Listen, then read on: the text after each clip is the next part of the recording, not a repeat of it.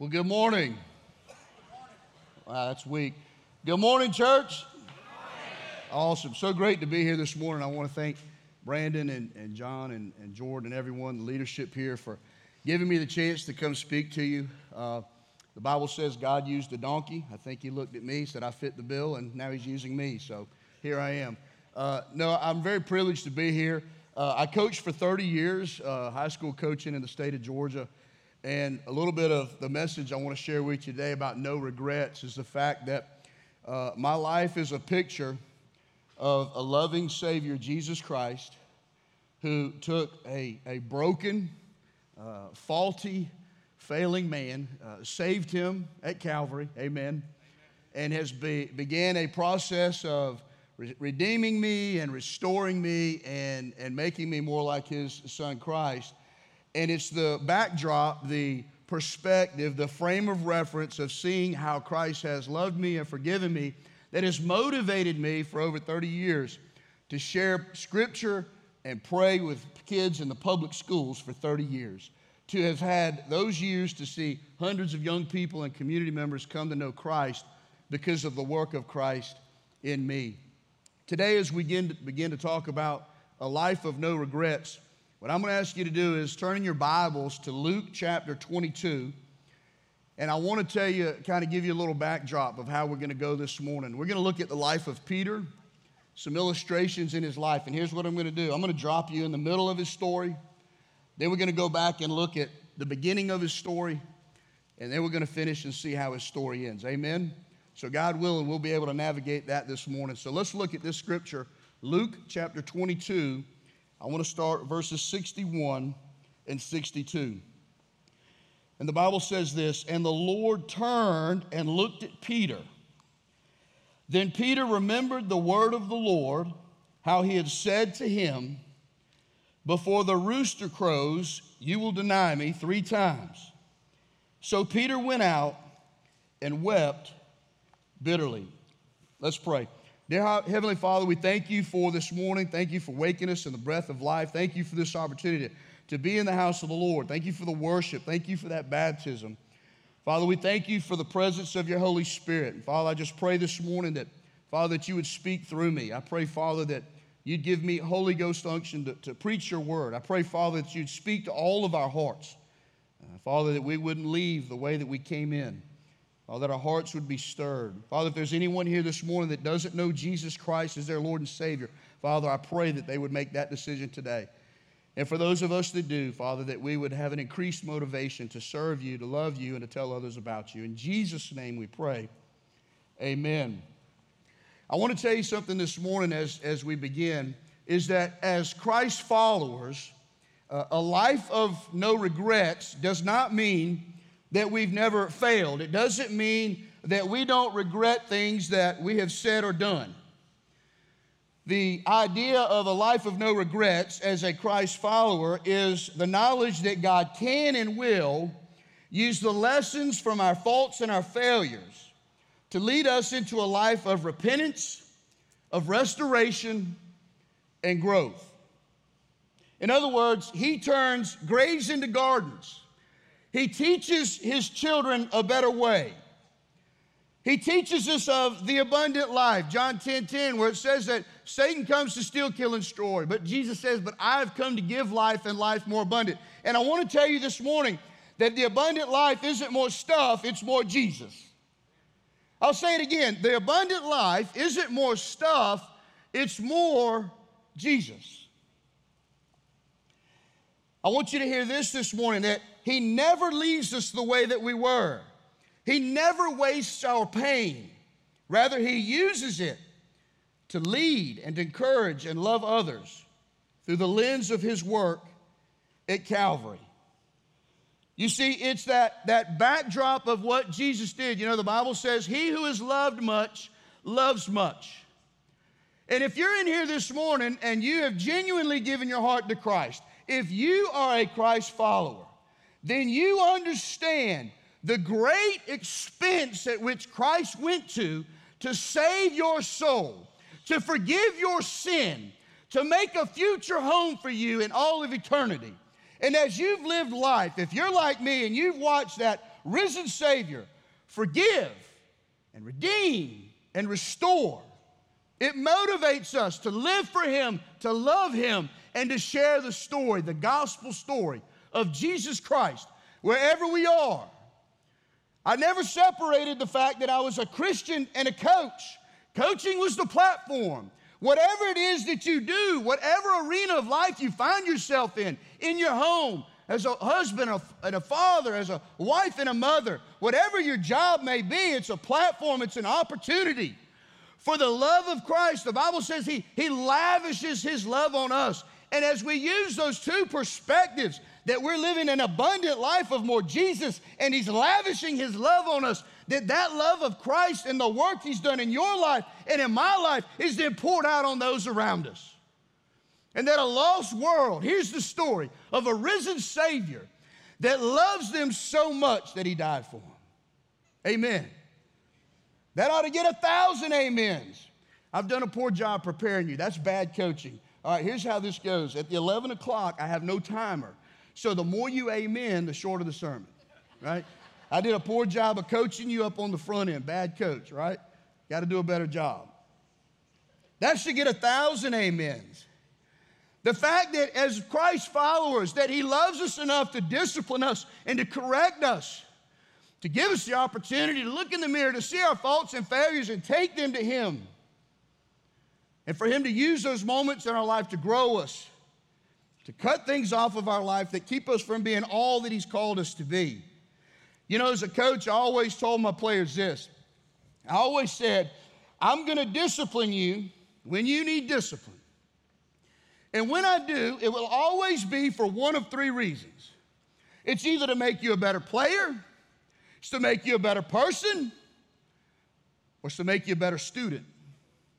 If you're not doing what you need in the classroom, I'm going to discipline you. If you're not behaving outside of the, the uh, outside of school, I'm going to discipline you. If you're not doing what you need to do as a player, I'm going to discipline you. But here's what I always told them: it will never change the way I feel about you. Aren't you thankful that Jesus loves us so much that He disciplines us, that He works in our lives, and that when we do fail and when we do make mistakes, it never changes the way He feels about you. He loves you unconditionally. He loves us unconditionally.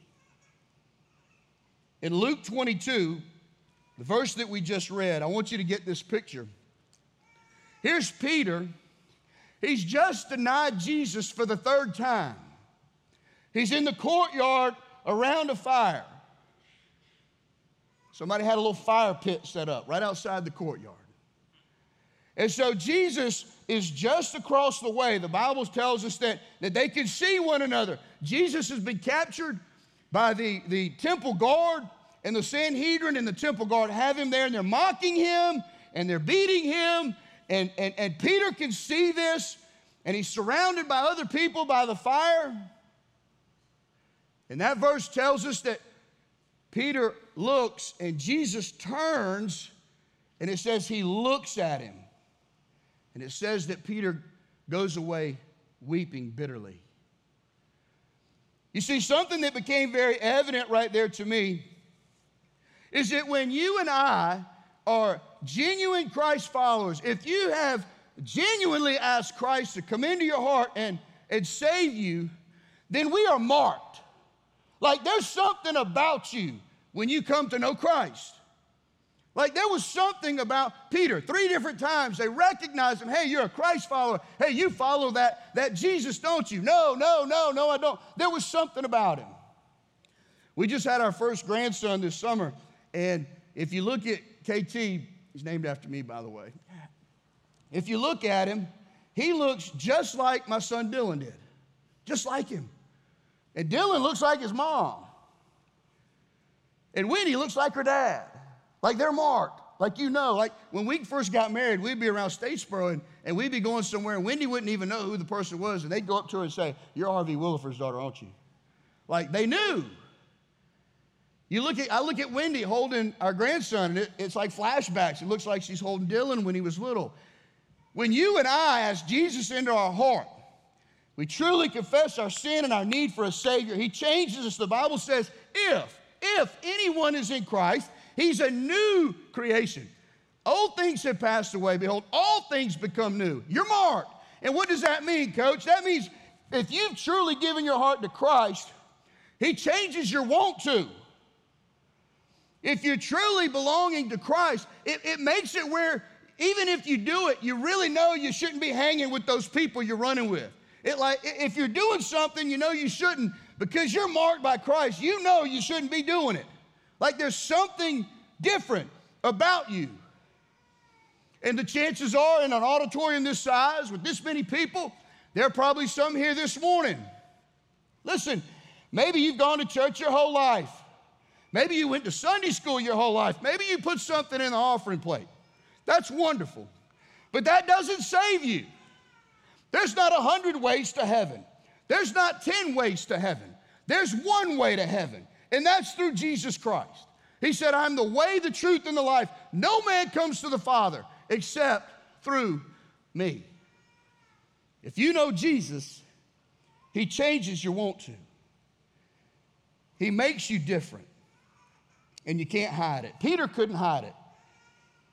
If you're taking notes this morning, something I'd like for you to write down is this as we move into this story. First of all, is this a life of no regrets must be a life of repentance, redemption, and restoration. One of the mistakes I think a lot of new believers make is they think that redemp- or they think that repentance is just something they do the moment they get saved. I'm a sinner, I'm going to repent, ask Christ in my life. Repentance should be a part of the everyday life of a Christ follower. Every day. Lord, break my heart for the things that break yours. I had an old preacher I used to listen to, and he would, he would always pray this prayer. He said he prayed it every day Lord, take control of my mind, my mouth, and my heart, that I might not think or say or purpose anything contrary to your will, your word, or your character. We should live a life of repentance, a life devoted to Christ where He is redeeming our lives and redeeming the time and restoring us and making us the best versions of ourselves for His glory. Because here's the truth if you and I know Jesus Christ as our Lord and Savior, I love this. It's that, and I want you to hear this. If you know Jesus this morning as Lord and Savior, you've been saved, you're being saved, and you're going to be saved. What do you mean, coach? Well, if you, the moment in your heart that you ask Jesus to come into your heart and save you, at that moment, your name was written in the Lamb's book of life in blood, not pencil. At that moment, you receive the deposit of His Holy Spirit, the person of His Holy Spirit within you to guide you and teach you and comfort you and lead you. You were saved.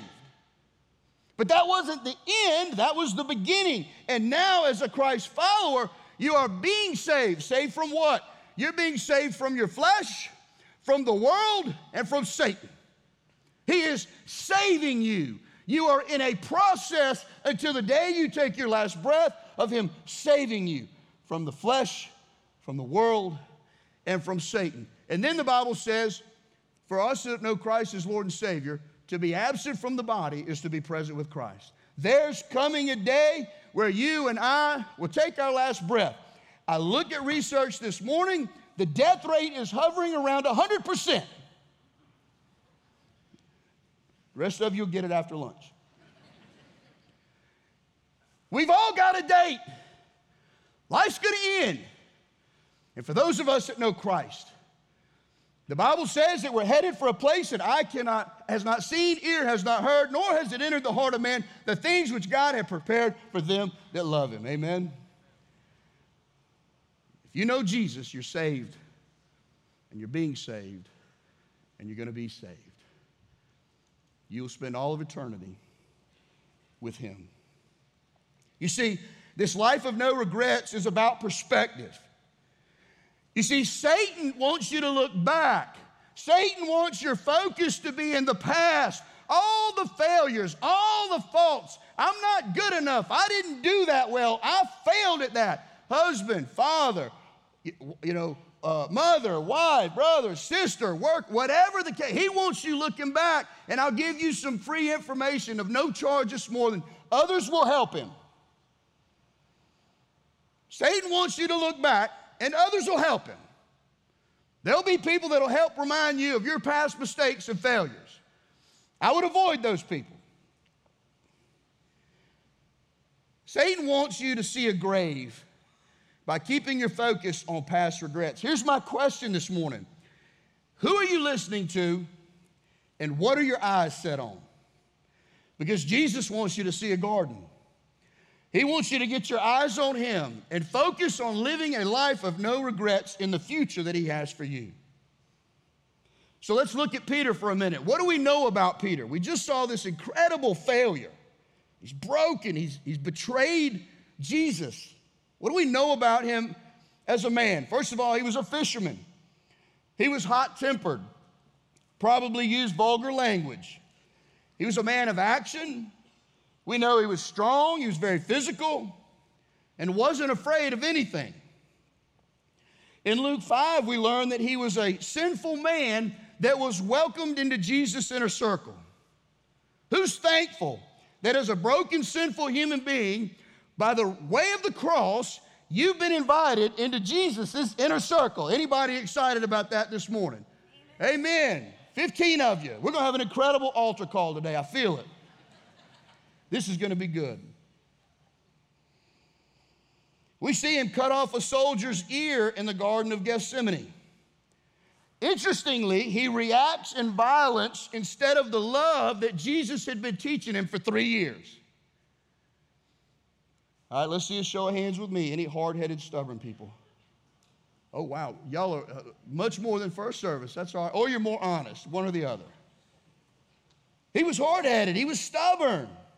He tried to rebuke Jesus when Jesus was telling the disciples about his crucifixion and resurrection. He's trying to lay out the plan. And Peter says, No, no, no, no, I'll never let that happen to you. I mean, Jesus had to even call him Satan. He says, Satan, get behind me. Like, no, you're, you don't understand. You're wrong. And then we see the ultimate betrayal where Peter denies Jesus, not once, but three times. If you're taking notes, Write this down. The good news is that even through Peter's mistakes, even through our mistakes, even though they cost him and they cost you and I much pain and sorrow, the good news is it didn't cancel his identity in Christ. It doesn't cancel your identity in Christ if you know him as Savior. You see, I've had my share of failures and regrets in coaching, in my marriage, in my spiritual life. But the good news is that God used those failures. He caused me to come to a place where I had to look in the mirror. I had to face my brokenness. I had to face the things in my life that He wanted to break off. He had to break pride off my life, and He had to break selfishness and self centeredness off my life. And I can tell you this I look back on my life and I see so many opportunities, not only where he was trying to win my soul and save me, and I kept pushing it off and pushing it off and pushing it off. And I'm so thankful he didn't give up on me, but he kept giving me opportunities to receive him. And even as a believer, I look back on my life and I see so many times where I had opportunities to get that stuff, to put it at his feet and move on. And I did, and I held on to parts of my life and he had to use those broken times and those failures to, to, to, break those things off of my life. And I'm thankful that he did that. They were painful. It didn't feel good. It wasn't fun. And a lot of the pain and sorrow that I went through, I caused myself. But he loved me through it. He forgave me. He redeemed me. And he restored me. And he wants to do the same for you. You see, I serve a God that disciplines me. Why? Because He wants to grow me and He wants to make me more effective for the gospel. Let's jump into the let's jump into the middle of this story. I want you to turn to Matthew chapter 16. Let's go back to before the betrayal, Matthew chapter 16. I want to look at verses 13 through 19.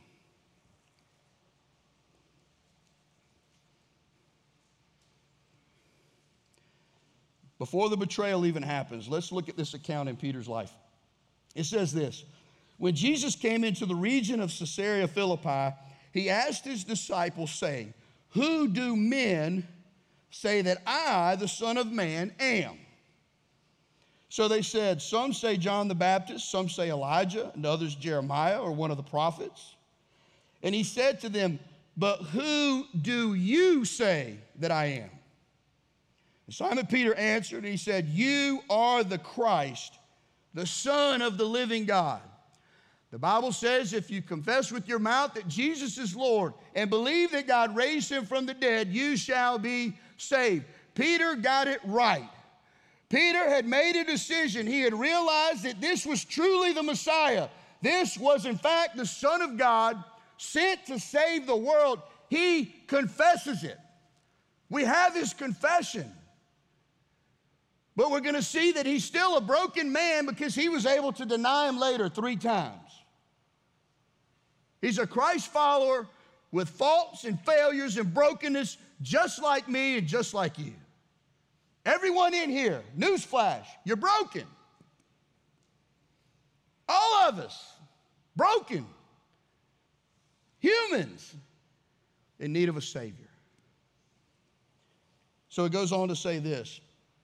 Verse 17 Jesus answered and said, This is what he says to Peter Blessed are you, Simon Barjona, for flesh and blood has not revealed this to you, but my Father who is in heaven. I love that. Hey, listen, you don't come to Christ because of some eloquent speech. It won't be because I gave some great speech. Paul talks about that in 1 Corinthians chapter 1. I even love the account Paul gives in 2 Thessalonians 2:13 when he talks about the conversion of the Thessalonians. He says this, he said that you heard the word of God not as the word of men, but as in truth. And then he says this, which effectively works in you. In other words, you heard the gospel. It had nothing to do with who said it but it was the Spirit of God who illuminated the gospel, the good news of Jesus Christ, and you realized that, realized that you needed a Savior, and it says, and then it effectively, continually works in you. What do you mean, coach? That when we come to know Christ, we get saved and then we are in process, and it's the gospel. The gospel wasn't just about the day you got saved. The gospel is in effect and working in you every day as a believer until you go home to be with the Lord. The gospel is real every day. The gospel is affecting me every day. And it's affecting you every day. So Jesus says, Hey, it wasn't just the word of man that you heard. You, you, get it, you got it right. This was revealed to you by God. He says, And I also say to you, verse 18, that you are Peter and on this rock I will build my church, and the gates of Hades shall not prevail against it. And I will give you the keys of the kingdom of heaven, and whatever you bind on earth will be bound in heaven, and whatever you loose on earth will be loosed in heaven. I love, if you're taking notes, I love how Jesus reminds Peter of his position and his destiny before his epic failure. He reminds Peter of his position and his destiny before his failure. Did Jesus know he was going to fail? Absolutely. Did he know that he was going to deny him three times? Yes, he did. But he loved him and he knew that he could restore him. He knew the potential that was within Peter, even though he had failed, even though he had failed many times. And he does the same for you and me. There's probably some sitting in this room now and the enemy has rendered you ineffective for the gospel for Christ because, again, Satan's got you so bogged down in the things of the world or your past failures or your past mistakes that you don't feel like you can be used. And so you're just sitting there. And I want to tell you this morning that you serve a risen Savior that loves you. Listen, you could never do enough to make him love you more, and you could never do enough to make him love you less. He loves you unconditionally, fully, and he's got a plan and a purpose for your life. He has a calling on your life. He has a destiny on your life. And that calling and destiny was in place before your failures. The Bible says, while we were yet sinners, Christ Jesus died for us. He's on the cross knowing your mistakes. He's bleeding and dying an excruciating death, knowing all your failures. And He's forgiving them past, present, and future. And I love this. The Bible says He forgives our sin as far as the east is from the west. And I was telling somebody about this the other day. They're like, hey, how does God forget? God's God. Listen, it's, it's so much better than that. God doesn't just for, he doesn't forget your sin. It's not that he can't remember your sin. It's that he loves you so much that he chooses as God to forget it. He makes the choice. It's gone. It's over. And I love you. That should get a thousand amens. I mean, think about that. He doesn't owe us anything, by the way. Nothing. But he loved us so much that he sent Jesus. He loves you so much that when you profess faith in him, he says, Here's all your sin. And it's not that he can't remember it, it's that he chooses not to ever, ever, ever, ever again. Somebody needed to hear that today.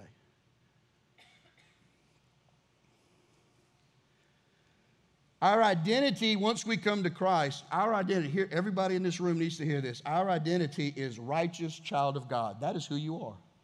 If you've asked Jesus to come into your heart and save you, your identity, how God sees you, is as a righteous child of His. How is that possible? I'm a sinner, I'm broken, I fail. Because it's not about you and what you do, it's about Jesus and what He did. It's because if you've asked Jesus to come into your heart, it's His poured out blood at Calvary that covers your sin. Old hymnal that says it, it washes us white as snow. Amen. Washes us white as snow. It's not because of who we are or anything that we've done, but because of who He is and what He did. So let's look at Let's look at the end of this story. Turn with me to John 21. We're getting to the best part. John chapter 21. So here we have Peter. Jesus has proclaimed his identity and his destiny. Then we see Peter fail once again. So, how does this story end? Where does this go? Look at John 21. Let's start in verse 3. John 21, verse 3. I love it. Simon Peter said to them, I'm going fishing. How many of you remember what Peter was doing when he first met Jesus, when Jesus called him to be a disciple? He was fishing. You know, I felt like the Lord just kind of made this point. It's kind of interesting as human beings how a lot of times when we fail or falter, make mistakes, aren't living like we need to, it's kind of funny how our default is to kind of go back to what we knew. Sometimes our default is kind of go back to what we were doing. Sometimes you find yourself in that limbo, in that place of what's going on? What am I supposed to do? What, where do I go from here? We, we lose focus, we lose sight of, of what we need to be doing as followers of Christ. And so here's Peter. He goes, he goes back fishing. See, at this point, Jesus has been crucified, he's resurrected. Interestingly, he's appeared to some of the disciples twice already. This is going to be the third time that he appears to his disciples. So he says this, verse 3, he says, We're going with you. They say to the uh, other disciples, say to him, We're going with you also. So they went out and immediately got into the boat, and that night they caught what? They caught what? Nothing. Who remembers the first time that Peter met Jesus? He was doing what? Fishing. And they caught what? Nothing. Oh, I love that. I think it's absolutely vital to the story. Because here was Peter's first encounter with Jesus, fishing, catching nothing. He's with his friends, fishing, and catching nothing. And so what happens? Look at verse 4. But when the morning had now come, Jesus stood on the shore. Yet the disciples did not know that it was Jesus. Then Jesus says to them, Children, have you any food? And they answered him, No. And he said to them, Cast the net on the right side of the boat, and you will find some. So they cast, and now they were not able to draw it in because of the multitude of fish. Who remembers that first encounter? Peter was doing what? Fishing. Caught what? Jesus showed up, filled the nets. They couldn't even bring it in. Oh, but it gets even better. This gets really good because now we get Peter encountering Jesus post resurrection after his uh, epic failure, and Jesus is working the same miracle. What do you think's going on, coach? I love it because here's what it tells me. It's amazing the link that Jesus will go to, to the smallest detail, to win our hearts and the hearts of the lost. Because to me, what it represented was a fresh start. It's a fresh start. You see, there's some here this morning, as I said earlier, there's a good chance there's someone here that who, who has never genuinely given their heart to Jesus Christ. You may have gone to church your whole life and Sunday school your whole life, and you've given and you, you, you can show your W 2s and you didn't lie on your taxes, amen or oh me. But you, listen, if you do not have Christ in your heart, you will not enter the kingdom of God. And you this morning need a fresh start.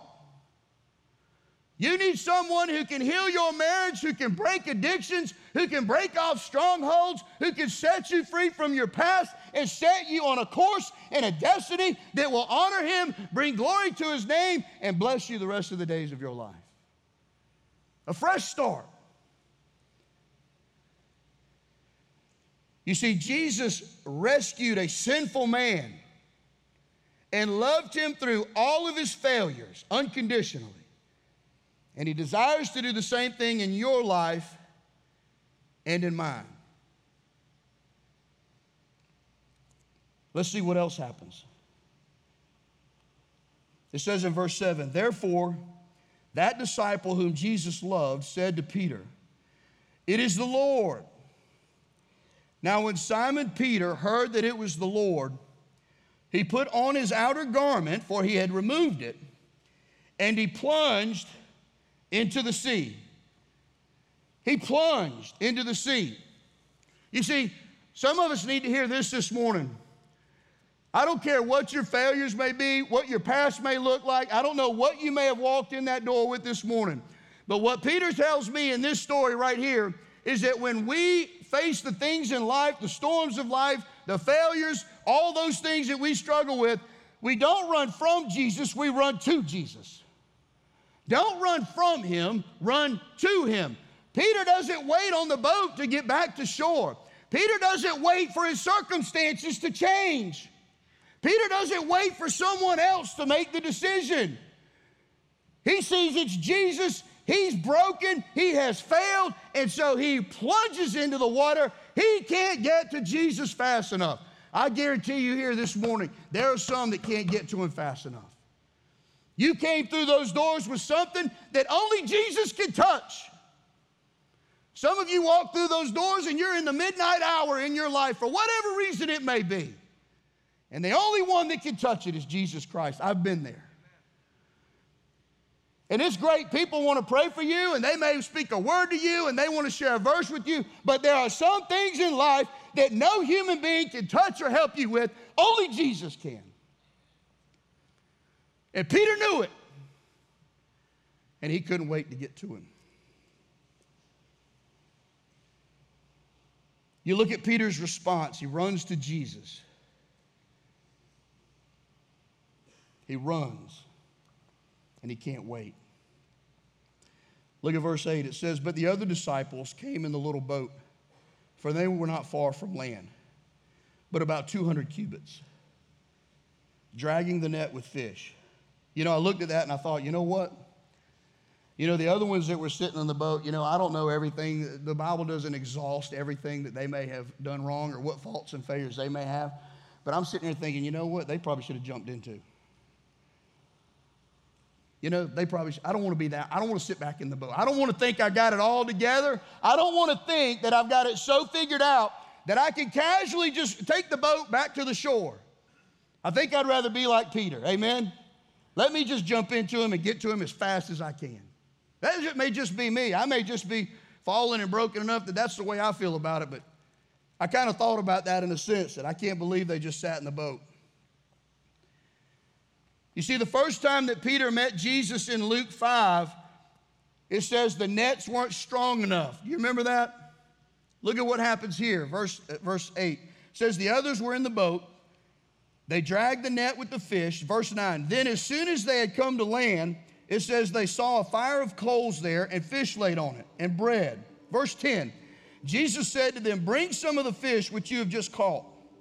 And Simon Peter, listen, he went up and dragged the net to the land, full of large fish, 153. Listen, and although there were so many, the nets had not broken. The first time he's fishing and meets Jesus, they're fishing, they're not catching fish. Now they've caught so many, it says they couldn't bring them aboard, and it said the nets broke. Now he sees Jesus again.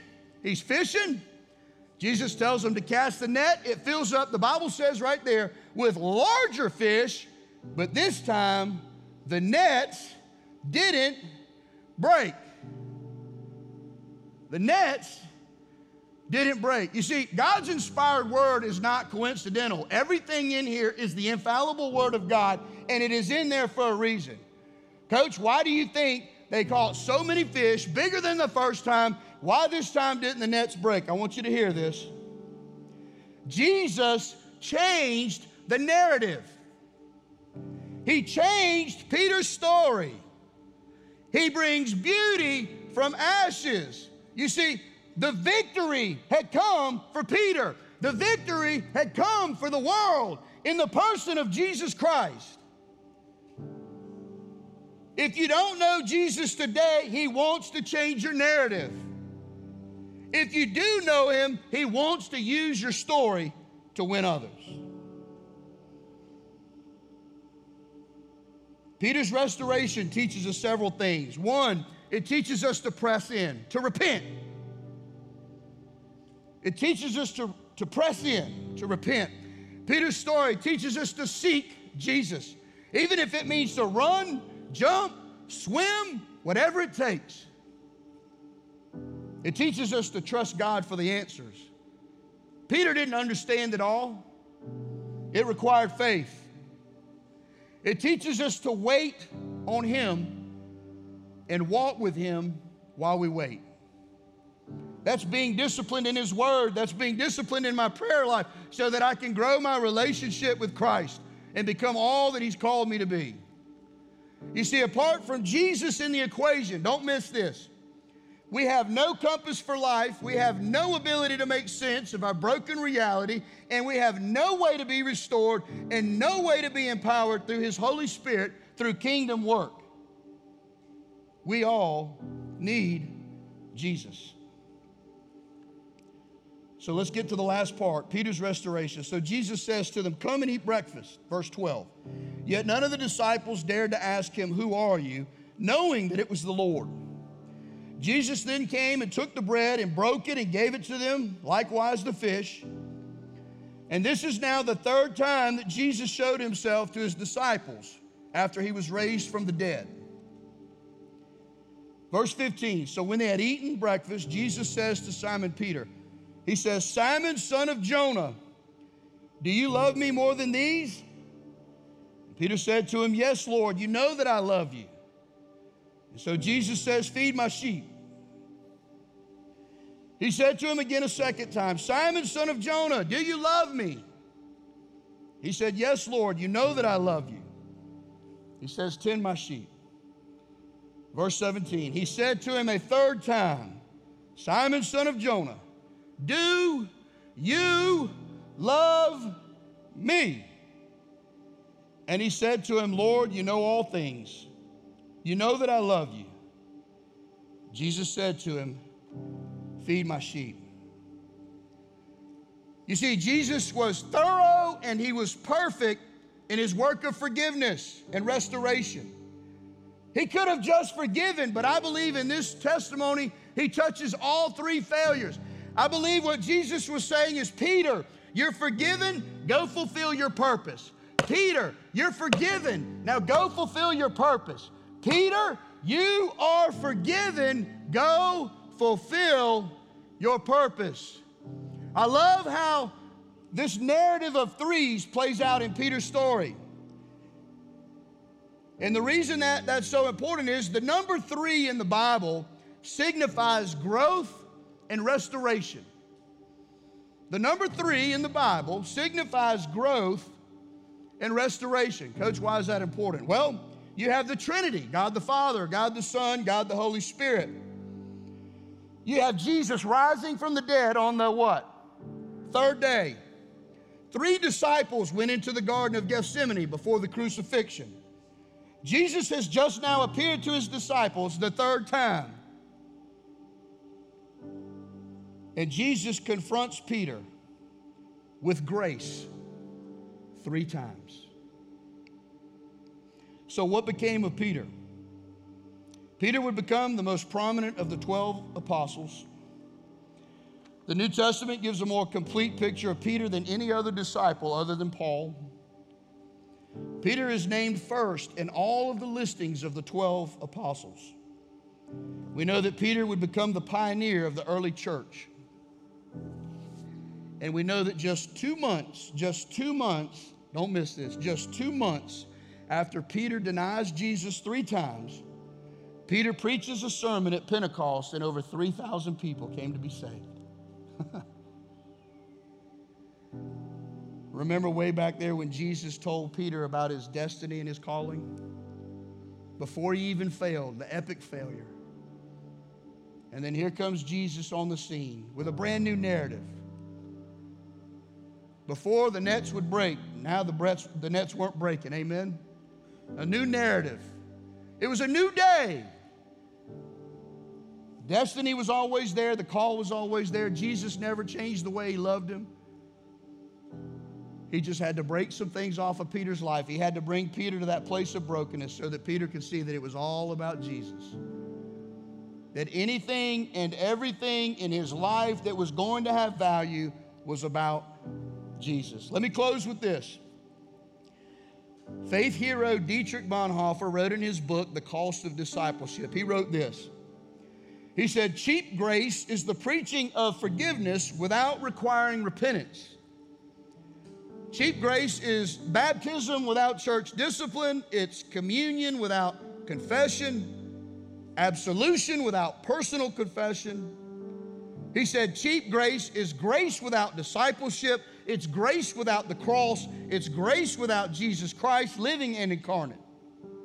Any measure of grace which does not begin and end with Jesus Christ is no grace at all.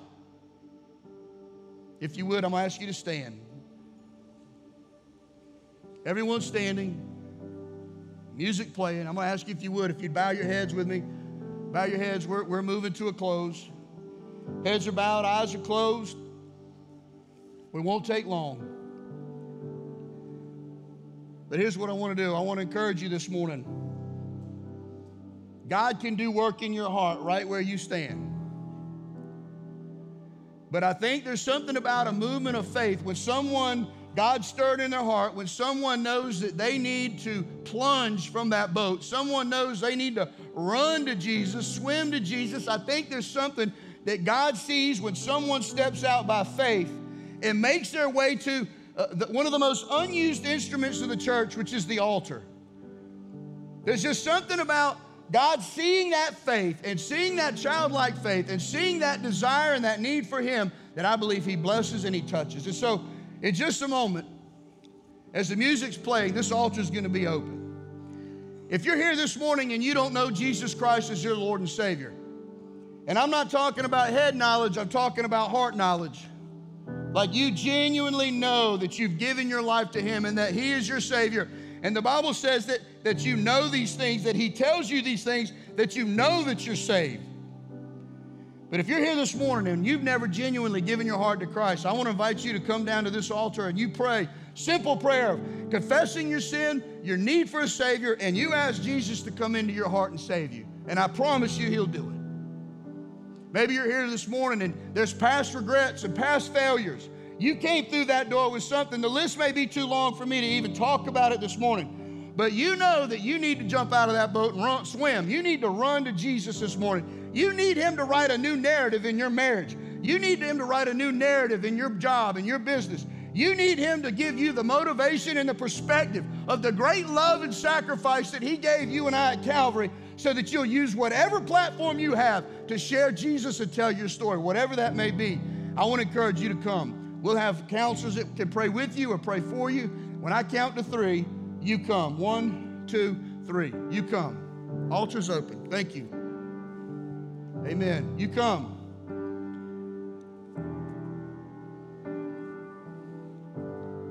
Amen.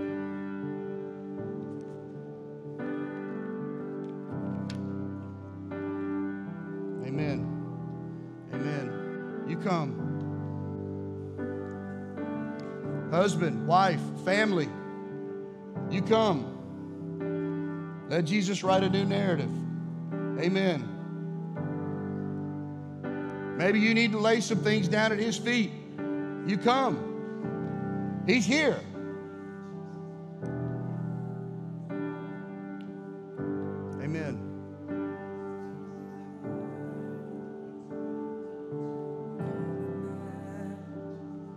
You don't feel led to come, maybe you just extend your hand towards those that are. Maybe you take this moment to pray for those in need this morning.